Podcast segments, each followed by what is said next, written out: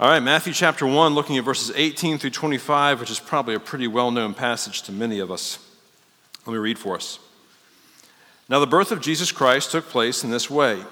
When his mother Mary had been betrothed to Joseph, before they came together, she was found to be with child from the Holy Spirit. And her husband Joseph, being a just man and unwilling to put her to shame, resolved to divorce her quietly.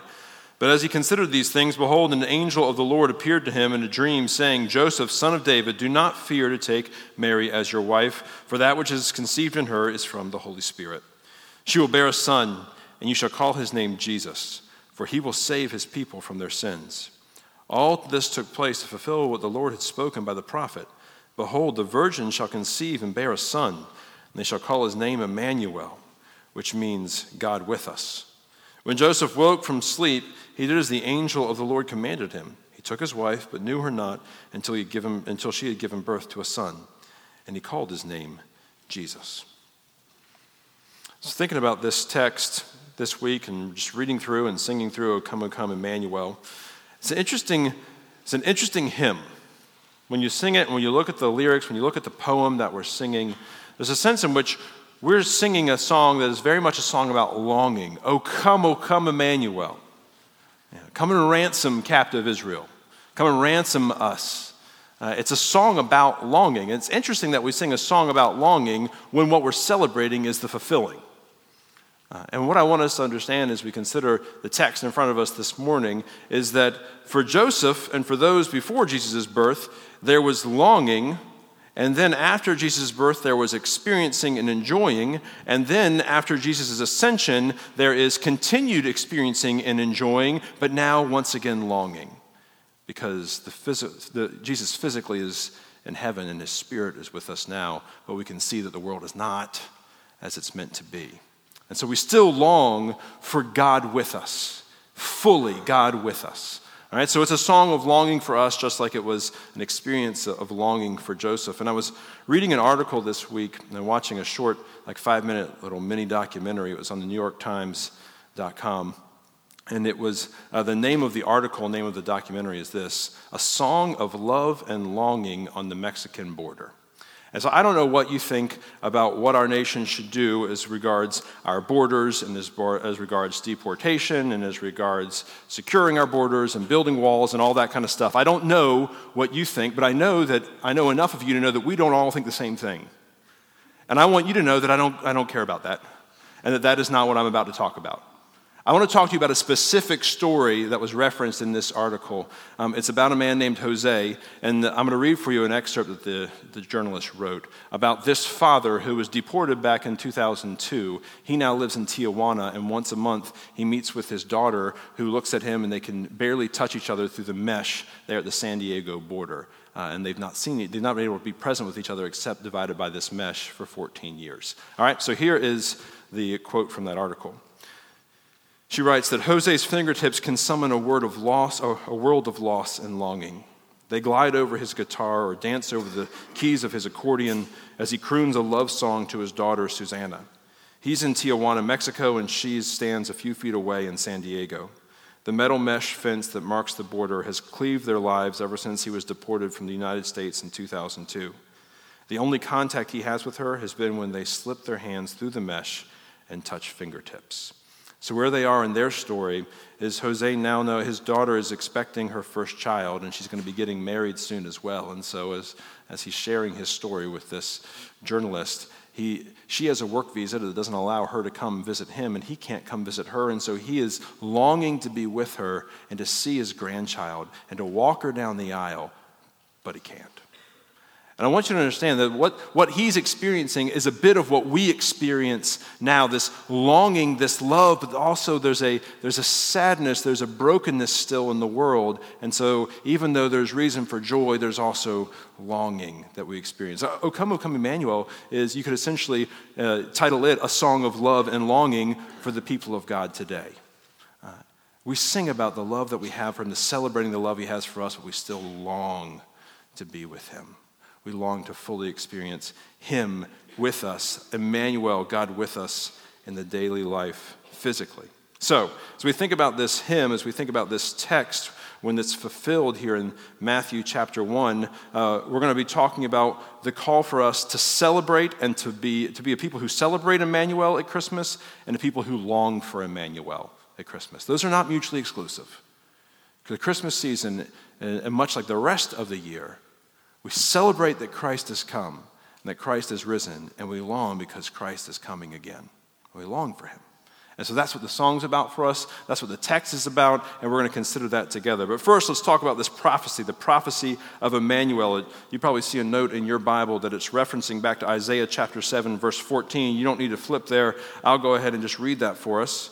It says this Therefore, the Lord himself will give you a sign.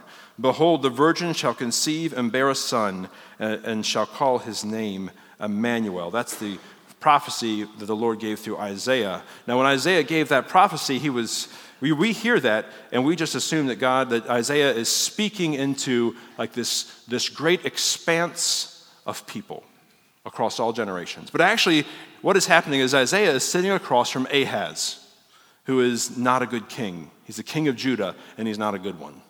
He's not leading the people in the way that God would have him lead. He's leading them away from God. And so, what's happening in Isaiah chapter 7 is that Isaiah is talking to Ahaz and saying, Ahaz, you need to return the people to the Lord. You need to lead them the way that God would have you to lead, or else there's judgment coming. He Says, and you need to believe me. You can ask a sign of the Lord. The Lord will give you a sign, and you will know that this is true, and that you need to lead the people back to him. And Ahaz hypocritically says, uh, if you read the text, he says, I will not ask a sign of the Lord, I will not test the Lord. It sounds super spiritual, but what he's saying is, I don't want God to lead his people through me. They're my people, and I'm going to do what I'm going to do.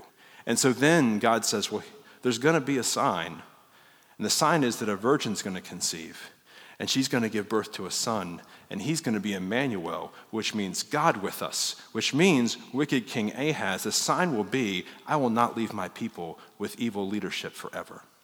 I will come and be their God with them. I will come and dwell with them.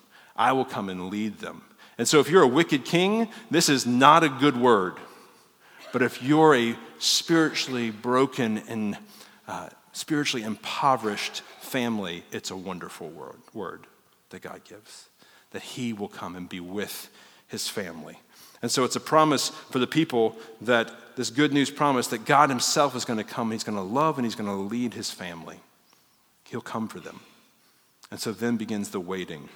And so for us, as we think about this at, you know, at Christmas time, you have Israel, and Israel is waiting for the Messiah. They're waiting for Emmanuel. They're waiting for the one who will come and who will lead them. Uh, and you have Joseph, who is um, he's a, a, Jewish man about to get married, waiting for the same thing. If you know much about the Gospel of Matthew, um, you may have heard bef- this before, but Matthew had in mind that the first audience he wrote for to distribute his gospel was a Jewish audience. And so he was writing to them knowing that they were anticipating the coming Messiah. Unlike Luke, who's writing to Theophilus, who may or may not have known anything about Isaiah's prophecy.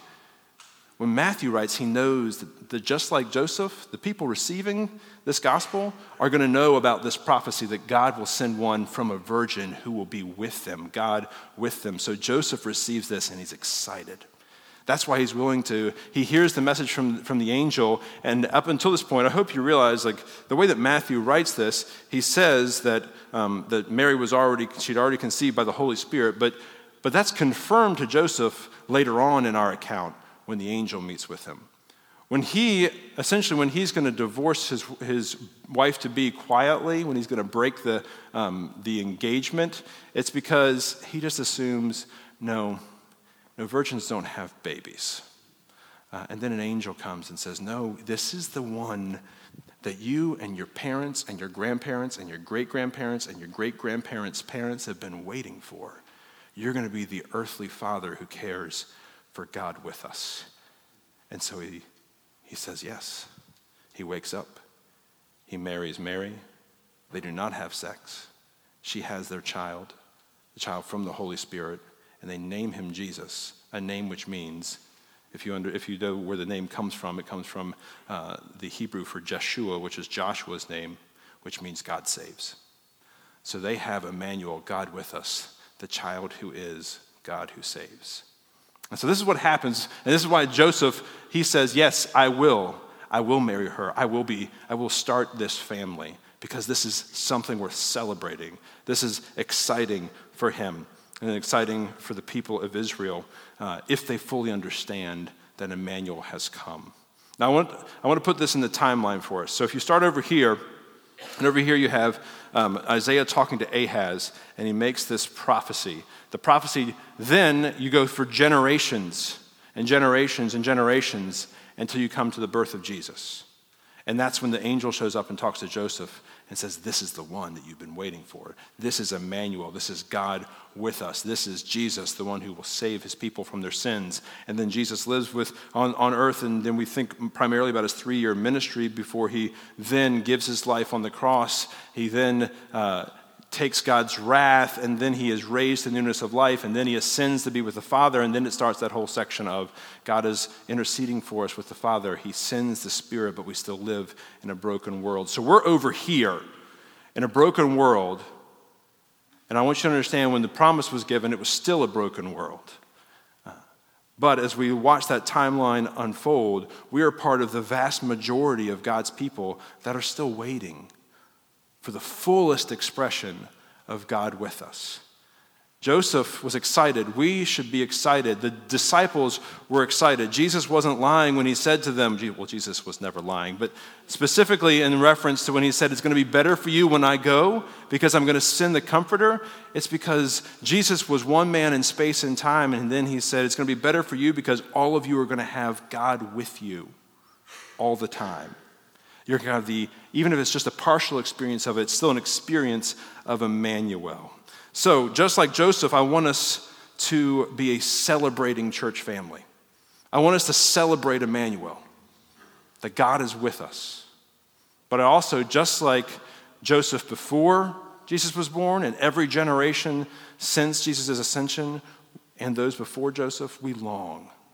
We long for the fullest expression of God with us of Emmanuel. So let's consider that this morning, looking at celebrating and longing. So, first, celebrating.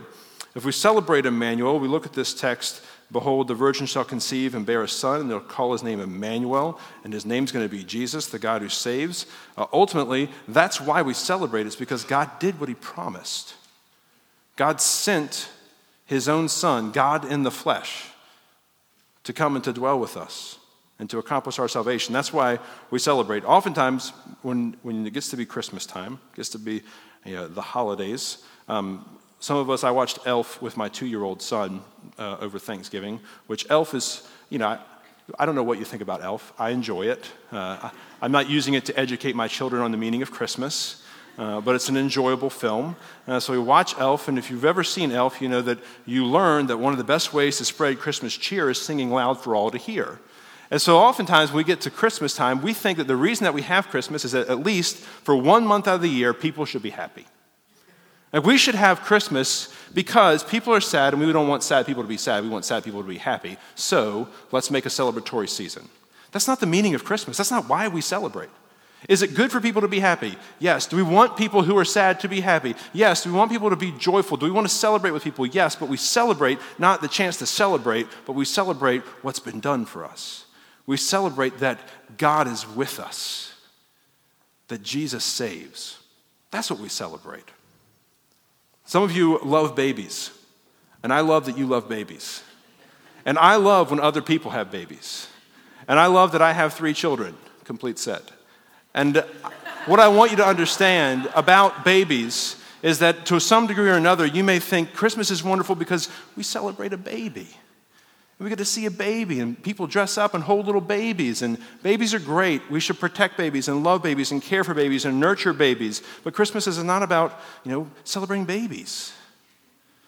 It's about celebrating one baby that came and that lived and that died and that was punished for us and that was raised and ascended to intercede for us. We celebrate one man who was born a baby.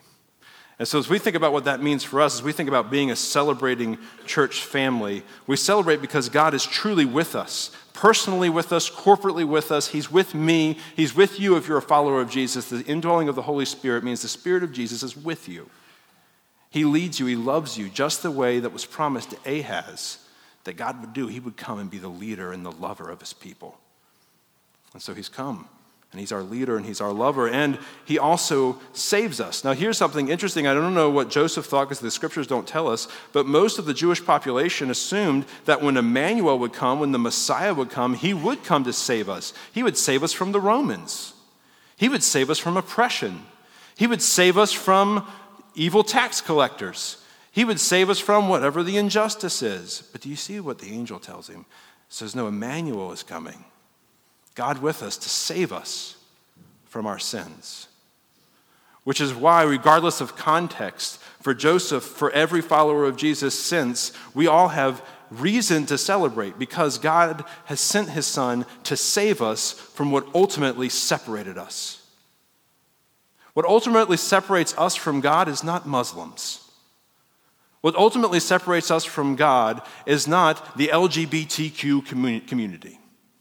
What ultimately separates you and me from God is not the fact that there are people that don't love Him, it's that I don't love Him and that you don't love Him. And so Jesus came to save us not from those people out there, He came to save us from our own damning. And so when we celebrate, we celebrate each and every one of us who's a follower of Jesus because each and every one of us is a story of God saving someone from themselves. And so each of us has a reason to celebrate. And so I want you to think about what your life looks like right now. If you're going to celebrate Emmanuel, God with us, Jesus who saves, you're celebrating that you're not alone, and you're celebrating that the one who is with you is the one who has saved you. So, this Christmas, if this season you find yourself more lonely than you've ever been before, or in the midst of more grief than you've ever been before, and it feels crushing to you, I want you to leave here and know that Emmanuel means God is with you. That you can celebrate because you don't walk that alone. Or if you look at whatever's going on uh, in your job, or in your family, if there's stress at job or uh, your job or stress in your family, and you worry that this season, as opposed to being life giving, is going to be draining for you, I want you to know that in, in that job that you may or may not love, or in that family where you may or may not feel loved, you're not alone. Emmanuel means that we can celebrate not because our context has changed, but because God loves us and He's come for us. And so we celebrate that. But we also celebrate the fact that He saved us. Because oftentimes when we think about God being with us, we assume that's just, I just don't want to be alone. I don't want to be lonely. I want to have someone with me. I want to have someone affirm me. I want to have someone love me, when ultimately what we need is someone to save us. And so for, for those of you who quietly, or maybe not so quietly, you look back on the year 2016 and what you're reminded of is not that you feel lonely, but that you feel like a wretch when you look at 2016 and you think, this is the year when I proved to my spouse that I wasn't worth marrying, that I'm not the man that she deserves or that I'm called to be, or I'm not the woman that he deserves and that, he, that I'm called to be. Or if you're a parent that feels like this is the year when it all fell apart, and if people in this room watch what happens behind the closed doors of my home, I'd have to find a new church family because they wouldn't sit close to me or ever smile at me again because they don't know the things that I say. They don't know the actions that I take. The only way that you can celebrate if you feel that crushing weight of your own sin is to be saved from it. And so I want to encourage you that the one, that Emmanuel, God with us, is the God who saves us from our own sin. So, for sinful, broken spouses, for sinful, broken dating relationships, for sinful, broken singleness and same sex attraction, for single, broken family relationships, estranged parent relationships, parenting, uh, parenting sin, all of that, all of that that's going on and swirling around inside of you and convincing you that you need to fake it when you're here, but there's nothing to celebrate about your life. Celebration is there for you. The celebration comes only through repentance, though. You repent and you receive forgiveness, and you're reminded that Emmanuel is God saving with me not in conjunction with me, but the God who came is with me and has saved me. You need the reminder that Jesus didn't come to save people who were worth saving. Jesus came to save the unworthy because he was the only worthy one. And so we celebrate that God has always placed his affection, his loving, gracious, forgiving affection on unworthy men, women, and children like us. And so we celebrate that we're saved. We celebrate that at Christmas. Now, so that's the celebration. What about the longing? If you look at, at the uh, O Come, O Come Emmanuel, there's this idea of longing and rejoicing and longing and rejoicing. And, and I want us to, to have that in balance as we consider this this morning. When we talk about the longing, the longing that Israel had and the longing that we now have, they longed for Jesus' first coming, we're longing for his second coming. There are two aspects of longing that I want you to take hold of. One is that we long honestly and we long expectantly. We need to be longing because the world is not the way it's supposed to be, but we do so honestly and expectantly. So, talking about longing honestly, if you look around the world, you know the world is not the way that it's supposed to be. Things are not happening the way they're supposed to happen. People are not flourishing the way they're supposed to flourish. Families are breaking, marriages are breaking. Sin continues to run its course in so many of our, well, in all of our lives to one degree or another. So we look around and we know that the world is broken and things are not the way it's supposed to be. And Christmas is not the time when we pretend that that's not the case. Christmas is not the time when we fake it. It is not, it is not mutually exclusive to celebrate Emmanuel and to grieve over the brokenness of the world. To celebrate at Christmas and to weep and to grieve at Christmas can go hand in hand. Because this world is not the way it's supposed to be, and neither is your life. Neither was what's going on in your life. And so I want you to understand that it is not only okay, it is honest, and it is authentic when your longing looks like grieving and desperation. It's okay because there is reason for you to grieve still. There are situations that are still desperate. And so that is not, this is not a time when you can look at one another and decide, hey, all right, I'm just not going to bring people down. There is a place necessarily for the kind of honesty where we can celebrate that Jesus has come, we can anticipate that he's coming again, and we can grieve because there are still tears that have not yet been wiped away. And so I want you to think about that, what it, what it means for you to long for Jesus to come, to long honestly, to long for there to be a full restoration that hasn't quite happened. That idea of Revelation you know, 21 4, when we're told that Jesus will come again and he will wipe every tear from every eye, and there's going to be no more sadness, and there's going to be no more death, there's, no, never going, there's not going to be any more sickness. That's not today, but it's coming. But because it's not today, let's not pretend like it is. So I want us to have that freedom where we can celebrate even in the midst of the brokenness around us. And so it is good for you and I when we celebrate Christmas for us to celebrate and in the same breath long to see things made whole in our families or in our marriages. It is good for us to celebrate and at the same time long that God will bring healing or comfort to those who are grieving or those who are ill and hurt because the world's not the way that it's supposed to be. Hillary, my wife, showed me a video yesterday. It was distributed by International Justice Mission, uh, IJM, and it's, uh, is that right? I, yes, yes. Show me the video. The video is essentially a heartbreaking video uh, that's showing internet sex trade as it's flourishing in the Philippines and the desire to end it. We should be able to see that video right alongside whatever else you saw on Facebook that was celebrating Christmas, and we celebrate and we weep the same afternoon because things are broken. We need justice. We need to see God make broken things right. We need to see perpetrators brought to justice. We need to see things that are hurt restored and renewed. And so, for us to long for that is honest and good. And so, whatever that longing looks like for you, whatever it is that you say, I can't put this aside, I'm not asking you to. You can grieve and you can weep and you can celebrate because he's coming again.